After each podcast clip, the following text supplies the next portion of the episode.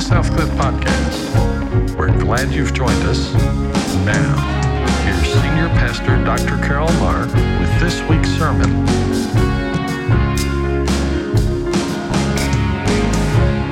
Great to have you with us today. If you're our guest, we're honored that you would come and be with us and would encourage you to take your Bible and turn with us, if you would, to the book of Romans. We are walking through the book of Romans together, and we've been in this study for some time. Romans is in the New Testament, which is the back part of the Bible. The Bible's divided into two sections the Old Testament, the New Testament. And so if you'll just kind of take and turn to the middle and turn right, you'll find some of those red letters that uh, signify the words of Jesus and Matthew, Mark, Luke, and John, and then you just keep turning to the right, you're going to find this wonderful letter that Paul writes to the church at Rome. And over the last few weeks, we have been looking together at this text and making some observations. We have come now to chapter 8 in the book of Romans. And I told you last time we were together when we looked at the first part of Romans chapter 8 that many have declared that Romans chapter 8 is perhaps the greatest chapter in the book of Romans. And some believe it's the greatest chapter in all the Bible. And I think as we walk through it, you'll begin to understand why that declaration's made, and perhaps you'll believe that for yourself. Now, Paul has already established in chapter 7 that the struggle that we as believers have is real. Now, let me just say this to you in case there are some of you that are here today that are not followers of Christ. You may not be a, a Christian or a believer, and you're just kind of here because somebody invited you or you've tuned in online and and um, the message that I share with you today is primarily addressing those who are followers of Christ or believers. But if you're not a believer in Christ, this is a good opportunity for you to kind of look over the fence at what we're about and listen, and you'll discover some of the struggles that we have, but you're also going to discover the power that God makes available to us to live life in victory. So it might encourage you as you listen uh, to recognize uh, that power that is available to you too if you place your faith and trust in Christ. So, Paul's writing to the church there at Rome, and in chapter 7, he shares with us about the struggle that we have with sin, and we discovered that Paul says that struggle is real. Paul lets us see the struggle that he has. In fact, many of us identify with those words of Paul because Paul said, I just don't understand.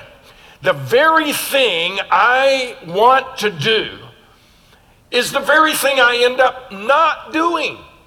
And the thing I tell myself I'm never going to do is the very thing I find myself doing. And, and I don't understand. There's this war that is raging within me. And he comes to the end of chapter 7 in kind of desperation, and he says, Oh, wretched man that I am. Oh, goodness. And then, you know, a lot of us can identify with that, can't we? Because as believers, boy, we try to live for God and, and we fail and we just feel like we too are wretched, like I'm never going to get this. It's never going to be right.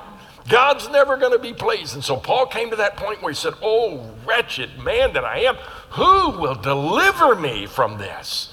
And then his next phrase is this Thanks be to God that Jesus Christ, He's the one that will deliver me. We discovered that it's a person, not a plan, that will deliver us from the struggle that we have with sin and that that struggle is real.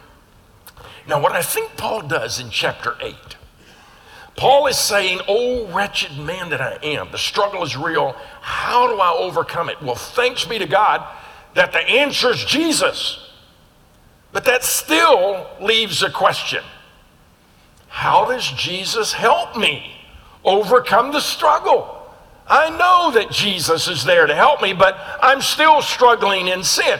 I think chapter 8, Paul helps us understand how to win in the struggle that is real in our life. And he shares with us in chapter 8 that the answer is the Holy Spirit. God has given to those of us who are believers the Holy Spirit. He lives in us and empowers us to live as God has called us to live. In the first seven chapters that Paul writes in this letter to Romans, he only mentions the Holy Spirit two times.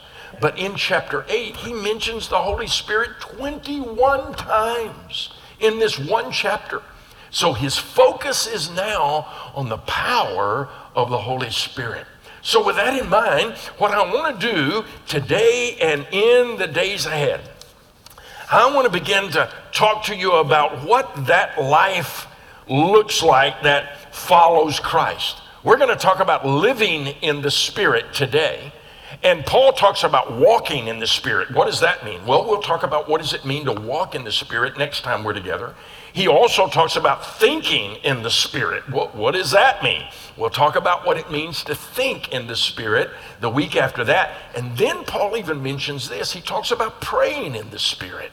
And so we're going to talk about praying in the Spirit. So the next four weeks, we're going to kind of camp out in Romans chapter 8 to really kind of unpack what Paul is teaching us about the power of the Holy Spirit. Now, what Paul is saying is as he introduces this is that there are this is the way i put it there are two life management systems that are in play in the world around us. We're either going to live our life paul says in the flesh or in the spirit we either live our life, and that's for a believer, or eh, you're going to live your life in the flesh or in the spirit. Now, let, let, me kind of drill down a little bit and describe it for you. I believe that a better way to describe that for us to understand life in the flesh, or life according to the flesh, as he uses it, really equals a self managed life. That's living life in your own power in your own strength, doing what you think is best. Living in the Spirit equals a Christ managed life. Living my life according to Christ's leadership and the power that He makes available to us. So, walk according to the flesh really refers to a self managed life. Walking according to the Spirit talks about a Christ managed life. I, I would put it further this way living according to the flesh, when Paul uses that term flesh, he's really referring to the self centered, self ruled, self sufficient way that we live. And it is a living that is in direct opposition to the Christ centered, Christ ruled, Christ sufficient life that he describes as living by the Spirit. So, so the flesh is a condition, it's a mindset, it's an attitude, if you will, or a strategy that we employ to live life. And the primary focus of that strategy is on me. It's all about me. Life is about me. But a spirit controlled life or a life according to the Spirit is just the opposite of that. Instead of a self life, it's a Christ centered life. And the strategy for living focuses on allowing God to work in and through me. Well, that said, what I want to do in our time together today is kind of lay the foundation. So we're just going to kind of cover a lot of ground and I might tell you some things that you already know, but I think there's important truths that we have to establish before we can move forward to truly understand and apply what Paul is talking about as we move forward. But we're going to talk today about what does it mean to live in the Spirit? And that's what Paul is saying that we as believers are to do. And so the question is, am I living in the Spirit or am I living in the flesh? Well, what does living in the Spirit mean? And then we can make a determination and answer that question together. Well, three things I want to show you in our time together. We're going to read through this passage of Scripture together. First of all, I, I think I can't talk to you about living in the Spirit without talking to you about who this Holy Spirit is. What is the Holy Spirit? So, we're going to talk first about the identity of the Holy Spirit. What does the Bible say about the Holy Spirit? Secondly, we're going to talk about the indwelling of the Holy Spirit. If I, if, if I live in the Spirit and the Spirit lives in me, what does that mean? What does that look like? How does that happen in my life? And then the third thing we're going to talk about is what's the impact of that? If God's Holy Spirit lives in me, does it make a difference? And what does that difference look like? So, those are the three things we're going to talk about as we look at this text together. But I'm going to read through the majority of this chapter as we pick up with verse 2, where we left off last time, and we're going to go all the way down to verse 27. So, let's read this together in Romans chapter 8, and then we'll come back and kind of unpack it together. For the law of the Spirit of life in Christ Jesus has set you free from the law of sin and of death. For what the law could not do, weak as it was through the flesh, God did, sending his own Son in the likeness of sinful flesh as an offering for sin. He condemned sin in the flesh so that the requirement of the law might be fulfilled in us, who do not walk according to the flesh but according to the Spirit. For those who are according to the flesh set their minds on the things of the flesh, but those who are according to the Spirit, to the things of the Spirit. For the mind set on the flesh is death, but the mind set on the Spirit is life and peace. Because in the mind set on the flesh, uh, because the mind set on the flesh is hostile toward God for it does not subject itself to the law of God, for it is not even able to do so. For those who are in the flesh cannot please God. However, you are not in the flesh, but in the Spirit. If indeed the Spirit of God dwells in you, but if anyone does not have the Spirit of Christ, he does not belong to him. If Christ is in you, Though the body is dead because of sin, yet the spirit is alive because of righteousness.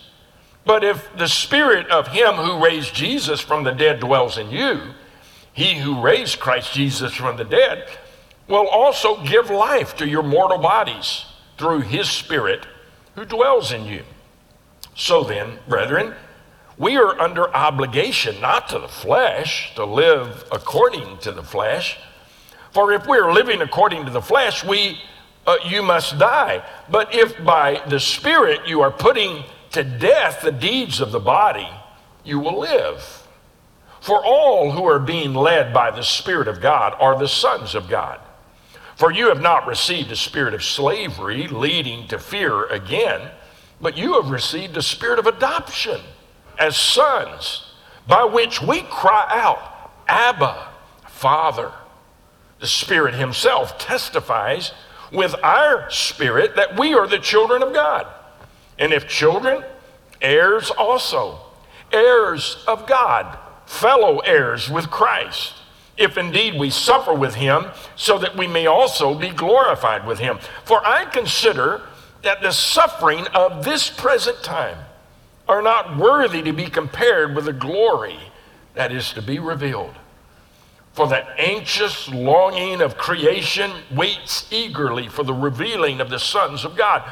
For the creation was subject to futility, not willingly, but because of him who subjected it in hope that the creation itself also will be set free from its slavery to corruption into the freedom of the glory of the children of God. For we know that the whole creation groans, suffering the pains of childbirth together until now. Not only this, we ourselves have the first fruits of the Spirit. Even we ourselves groan within ourselves, waiting eagerly for our adoption as sons, the redemption of our body. For in hope we have been saved. But hope that is seen is not hope, for we hope. Uh, for who hopes for what has what he already sees? But if we hope for what we do not see, with perseverance, we wait eagerly for it. In the same way, the Spirit also helps our weaknesses.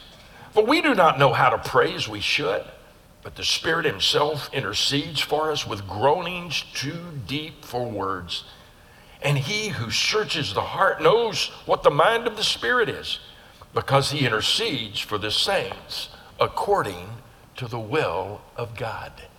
Now, in those 27 verses, Paul really helps us understand some truth about the power and the work of the Holy Spirit in our life. But before we can really kind of drill down and understand that, there's some basics that we need to get out of the way.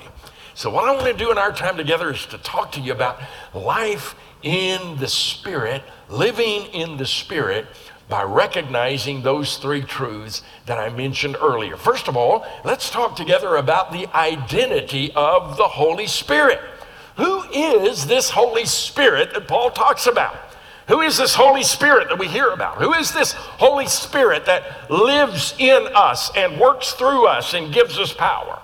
Now, I have to be honest with you, perhaps no topic of discussion in church life brings greater controversy and confusion than talking about the Holy Spirit, right? Oh my goodness, we have heard and seen it all when it comes to that subject. In fact, this is what I've discovered in my life and ministry. I, I believe there are two dangerous extremes that we have a tendency to, to follow after.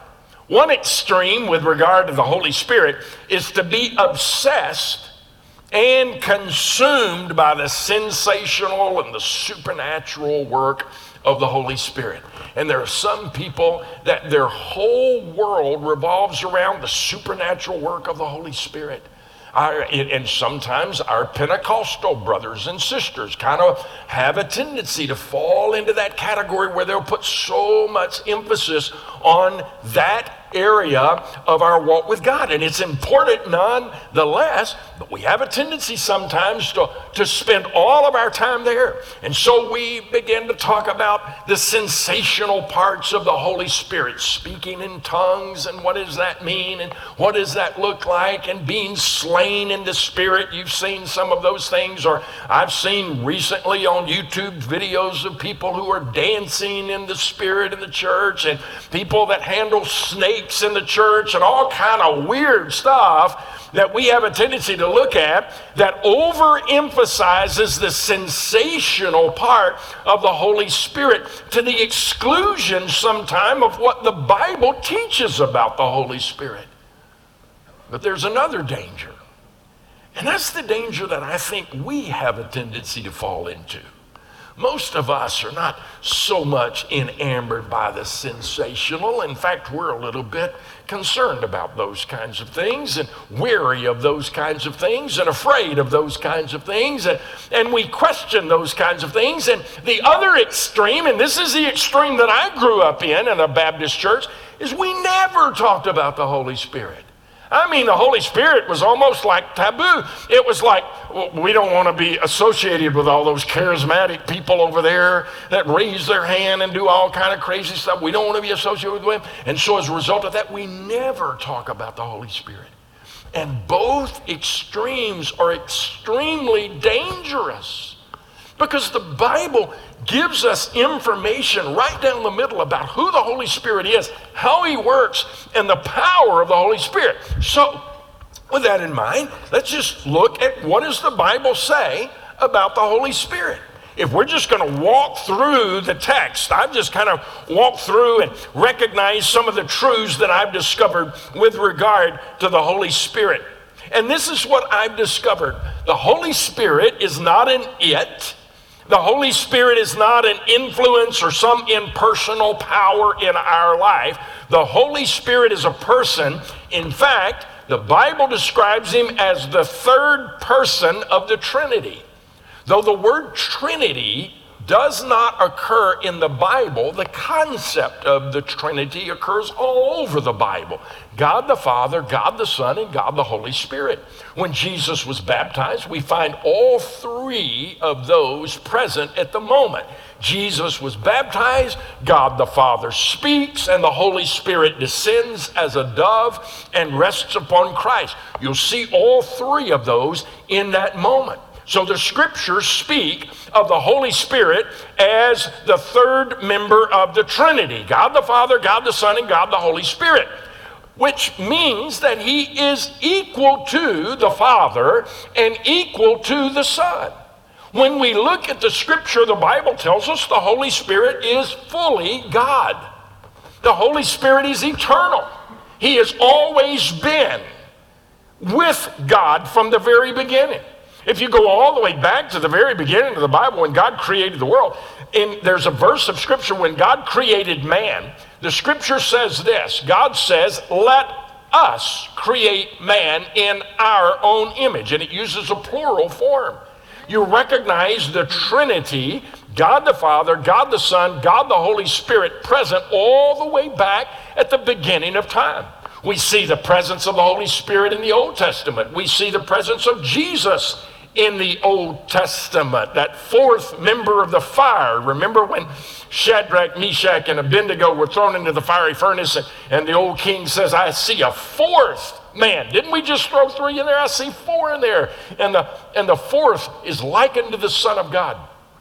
So he is eternal in nature.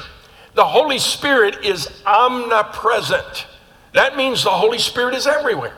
The Holy Spirit is present with us. And the Bible says, where two or more are gathered together in his name, there will I be in their midst. That means every church that is meeting on the face of the earth right now or today that is gathered in the name of Jesus, the Holy Spirit's there. He's with us and he's with them. He's in my life and he's in your life. He is omnipresent. He is everywhere. He is also omniscient. He knows all things because He is God. He knows all things. You can't hide anything from the Holy Spirit. He knows our heart, He knows our thoughts, He knows our mind, He knows us better than we know ourselves. He is omniscient, but He's also omnipotent. That means He's all powerful. The Holy Spirit is God. So the power of God is in the Holy Spirit. He, he is never referred to as an it in Scripture. He is always referred to with the pronoun he. And you know what? The Bible tells us a little bit about him. It says there's a personal nature to the Holy Spirit. He can be grieved. You can grieve the Holy Spirit. He longs for us to live a life that glorifies God. And, when we fail, it grieves the Holy Spirit. He can also uh, be quenched when the Holy Spirit wants to do a work in our life, we can shut that work down. We have the ability to say no to God's work in our heart and life. We discover as we read through the Bible that the Holy Spirit can be lied to. Sometimes we lie to him and pretend something when God's Holy Spirit knows better. He can be lied to. He can also be blasphemed. The only sin in the Bible that God will not forgive is blasphemy against the Holy Spirit. Now, what does that mean? Blasphemy against the Holy Spirit simply means this it is, as we'll discover in a moment, the job of the Holy Spirit to reveal to you the person of Jesus. You never come to know faith in Christ apart from the Holy Spirit. He reveals to you the truth that Jesus is God. He came to earth, lived a sinless life, died on the cross, rose again. You can have eternal life. God's Holy Spirit reveals that to you. And if you say no to that, God gives every person an opportunity to say yes or no to that. God will confront you in the person of the Holy Spirit. Your life is on a course that will intersect at some point the person of the Holy Spirit. It may be today. And you're going to intersect the person of the Holy Spirit. and He's going to say this truth about the Word of God. God is come in the person of Jesus and offers you eternal life. And if you say no, there's going to come a time when God's going to say, okay, I'll accept your no. And you saying no is like calling the Holy Spirit a liar. And you're saying, I do not believe your testimony of the Son of God. And you know what Jesus said? That's the only thing God won't forgive. When you reject the Holy Spirit revealing Jesus as the Son of God, you make that decision. The only reason a person goes to hell is because they have rejected Christ. So he can be blasphemed. The, the, the result of that, understanding that he is a person, Well, let me just talk to you about some of the things he does, and, and then we'll come back to that in, in conclusion. Uh, some of the things that he does, according to scripture, the Holy Spirit convicts us of sin. Whenever we do something and we know it, it's like, oh man, that's the Holy Spirit. He brings to our mind, oh, whoa, wait a minute. I shouldn't have done that. And so that sense of recognizing my sin, that is the Holy Spirit who convicts us. He is the one who regenerates us. Did you know it's the Holy Spirit that leads you to know Jesus and know that you're lost and, and you're a sinner separated from God and to understand that you need to be saved? The reason you know that's because the Holy Spirit reveals that to you. I was nine years old. I mean, what does a nine year old know? But nine years old all of a sudden, everything I'd learned in the Bible, in Bible school, and in, in my home growing up, and in church, suddenly, when I was nine years old, made sense to me. Why? Because the Holy Spirit took all those words and suddenly opened my mind to say, you know what, Carroll? You're a sinner, separated from God. You're not going to go to heaven because your mom and dad are Christians. You're not going to heaven because your brother's a Christian. You have never accepted Jesus as your Savior. You have never turned from your sin. You have never repented of your sin. And suddenly at nine years old, I knew that. God's Holy Spirit brought it to my mind. And guess what? Not only did He bring it to my mind, He led me into a relationship with God. I had a desire to know Him. And it was the Holy Spirit that leads us into that. The Bible tells us the Holy Spirit comforts us. But when we have a loss in our life, it's the Holy Spirit who shores us up and holds us and keeps us in those moments. He walks so closely with us. The Bible says He sanctifies us. What that means is the Holy Spirit's at work in your life to try to make you like Jesus. He wants you to look just like Jesus. And so He's going to work in every circumstance and situation in your life to bring you to look like Jesus and to act like Jesus in your life. The Holy Spirit calls us, He testifies that we are Christians, He intercedes for us, He empowers us to do what God called us to do. So that's what the Bible says about the Holy Spirit. Now, that's just a thumbnail sketch. There's a bunch there, but I've just given you an understanding. That's the identity of the Holy Spirit. But the second thing that we notice in the text before us, Paul says that the Holy Spirit lives in us. What does that mean? He indwells us. Well, the Bible says that He lives in the life of every believer. In fact, in verse 9 of the passage that we just got through reading, that's what defines whether or not we're a Christian. How do I even know that I'm a Christian? Well, what Paul says is this because the Holy Spirit lives in you. And if the Holy Spirit doesn't live in you, guess what? You're not a Christian. Because every Christian, every believer, follower of Jesus Christ, the Holy Spirit lives in them. So the Holy Spirit indwells. He enters our life when we receive Jesus as Savior. When I was nine years old and I recognized that I'm a sinner and, and, and I understood that, and I went, it was at night, I was laying in the bed and I was thinking through that, and, and I got up and I, I went to my dad and mom's bedroom, knocked on the door, and, and I walked in and, and, and I told dad, I said, Dad, I just, I, I know that I've never asked Jesus to forgive me of my sin and come into my life. And I need to accept him as my Savior. And I remember my dad slipped off his bed onto his knee and he prayed with me right there. And at the moment I prayed and asked Jesus to forgive me and come into my life, guess what? The Holy Spirit came in. It's the Holy Spirit who comes into my life and I received at that moment the Holy Spirit.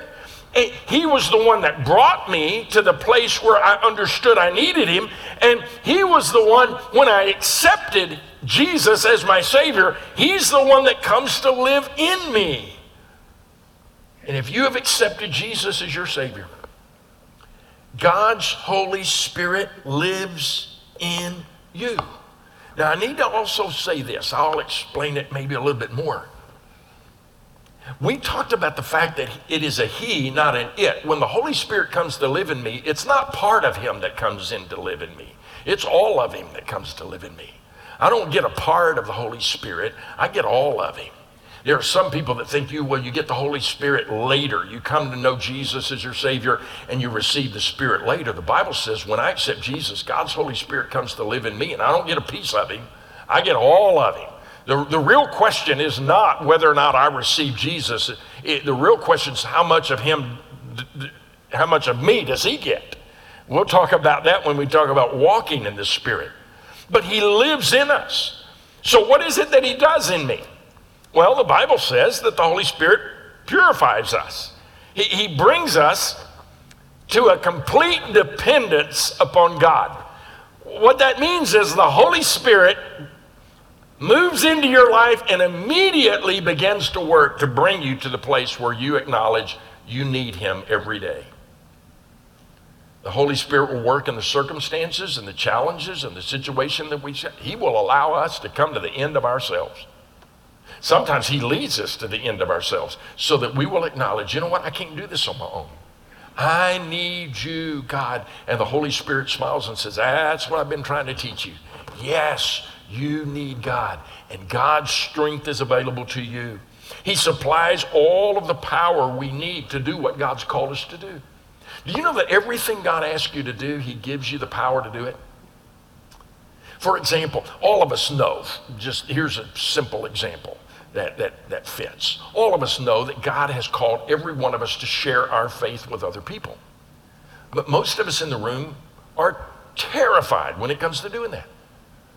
I just don't, I don't do that. I know I should, and I feel bad about it, and I'm terrified. And the, and the reason I'm terrified is because I just don't know if I can do that. I want to tell you something God's Holy Spirit enables you to do everything God calls you to do. God never asks of anything of you that He doesn't give you the ability to do it. This is what I've discovered. When you finally say, okay, I'm going to do it, I'm going to step out of my comfort zone, I'm going to engage a person in a spiritual conversation. At that moment, God's Holy Spirit will give you words, thoughts, answers to questions. Sometimes you will have somebody ask you a question and you'll know the answer to it, and you don't know why you know the answer to it.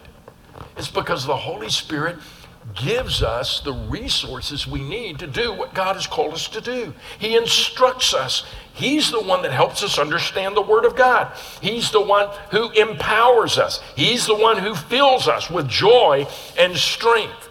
Salvation is a work of the Holy Spirit, but He also comes to live within us at that moment. Some refer to that as the baptism of the Holy Spirit. And the scriptures talk about the baptism of the Holy Spirit. Let me tell you something. The baptism of the Holy Spirit happens when you accept Jesus as your Savior. For me, it was nine years old. It doesn't happen later. It's not a second blessing. You don't get, you don't get Jesus and get the Holy Spirit later. God the Father, God the Son, God the Holy Spirit are one. When you receive the Holy Spirit, you get Jesus. When you get Jesus, you get God. When you get God, you get the Holy Spirit. You don't get the Holy Spirit later on down the road. Now, there, there are some things we're going to discover about yielding to the power of the Holy Spirit, but the Holy Spirit comes to live in us when we're saved, and He seals us. And if we yield to Him, He enables us to live as God directs. Well, the final thing that I want to give you is this. So, what's the impact of the Holy Spirit? So, okay, He dwells in me, lives in me. That's what the Bible says about Him. Here's the so what. Let me tell you what the Holy Spirit does in us. He transforms our life from the inside out. It is impossible for you to accept Jesus as your Savior and the Holy Spirit to come live in you and you not change. He changes us from the inside out. Let's just look at what it says in the text. He frees us from sin and death. He systematically removes sin. That's what he says in verse 2. Before we accepted Jesus, we didn't have power over sin. We just did whatever the flesh demands. And, we were like, Paul, oh wretched man that I am. But once the, the Holy Spirit comes to live in me, guess what? He gives me the power to say no to sin. We've talked about that. Paul has made it, made it clear that we, we were saved from the penalty of sin, which is death, but he also saved us from the power of sin so we can say no. We don't have to yield our life. We don't have to go down that road of addiction. God gives us the ability to overcome. In verse 4, it says, He leads us to live righteously. He takes our sin out and He replaces it with righteousness. He fulfills the demands of the law. God begins to accomplish His purpose in us because the Holy Spirit lives in us. In verse 5, He says He transforms our thinking. He makes us spiritually minded. You know what I've discovered? Most of the battles we have in our Christian life are in our mind. And the Holy Spirit comes to transform our mind.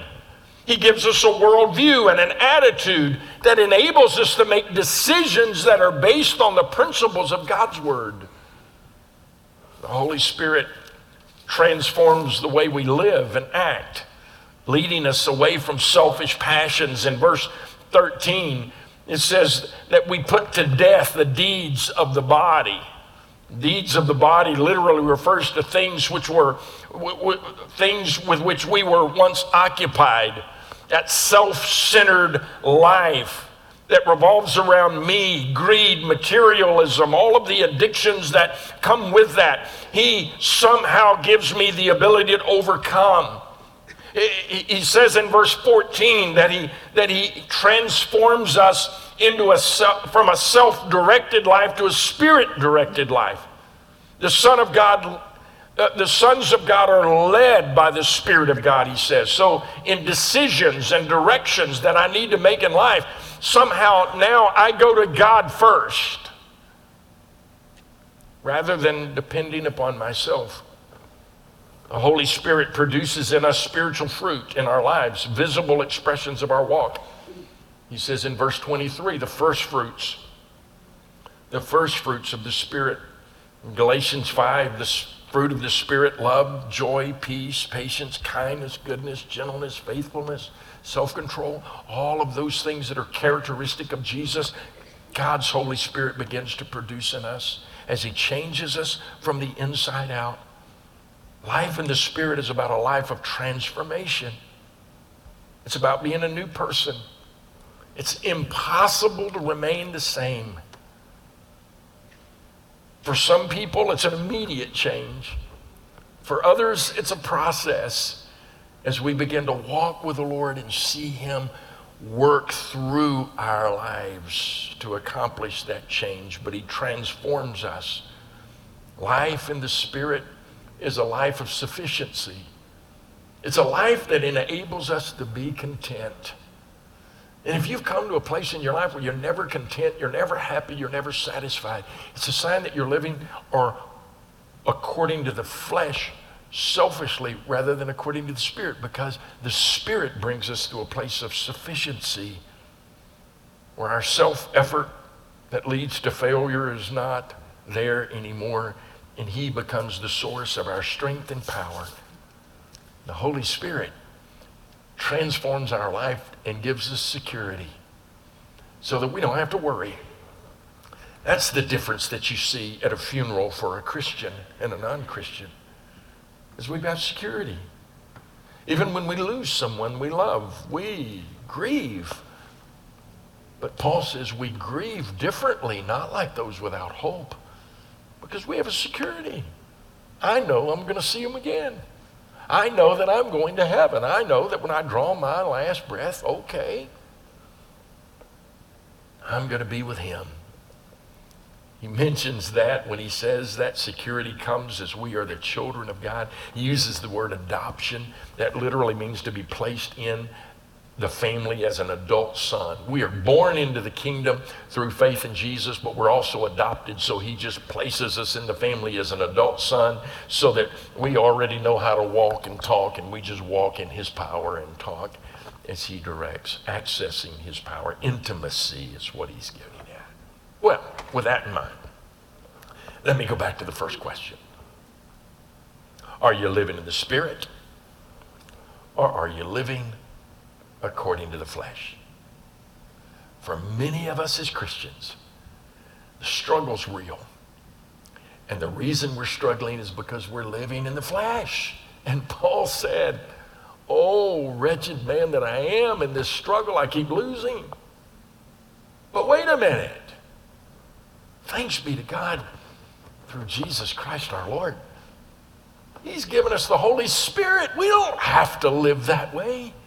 We can walk in the power of His grace. And so, as a believer here today, the opportunity is for us to confess and repent and return and say, God, we've just chosen to accept you as our Savior, but we're still following the commands of our old master. And I want to say no to that, and I want to return to you. Or maybe as an unbeliever today, that transformed life is what you're looking for, and you've not found it. And you'll not find it apart from faith in Jesus. And so one of those two decisions need to be made this morning as God leads. Let's pray together. Father, I thank you for the message you've given us today, the opportunity to respond to its truth. And, and I thank you, Father, that all over this room, that assessment has been made, and we know if we're walking in the Spirit or walking in the flesh. And for those of us that have a tendency to fall right back into that old flesh, I pray that you give us the ability today to say, God, we confess that to you as sin and ask you to forgive us, restore us, reestablish us. Fill us again with your Holy Spirit. Let us walk in the power that you provide. And for those that have never accepted you, may today be the day that they receive you as Savior. Is our prayer in Jesus' name. Amen.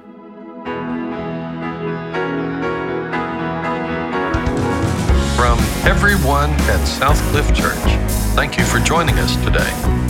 If you would like more information about Southcliff Church, please go to southcliff.com to share a testimony of how God has encouraged you through this ministry. Send an email to scpodcast at southcliff.com. That's scpodcast at southcliff.com click the Give button on our webpage to discover how this ministry is supported. Your financial gifts help accomplish the mission God has given us.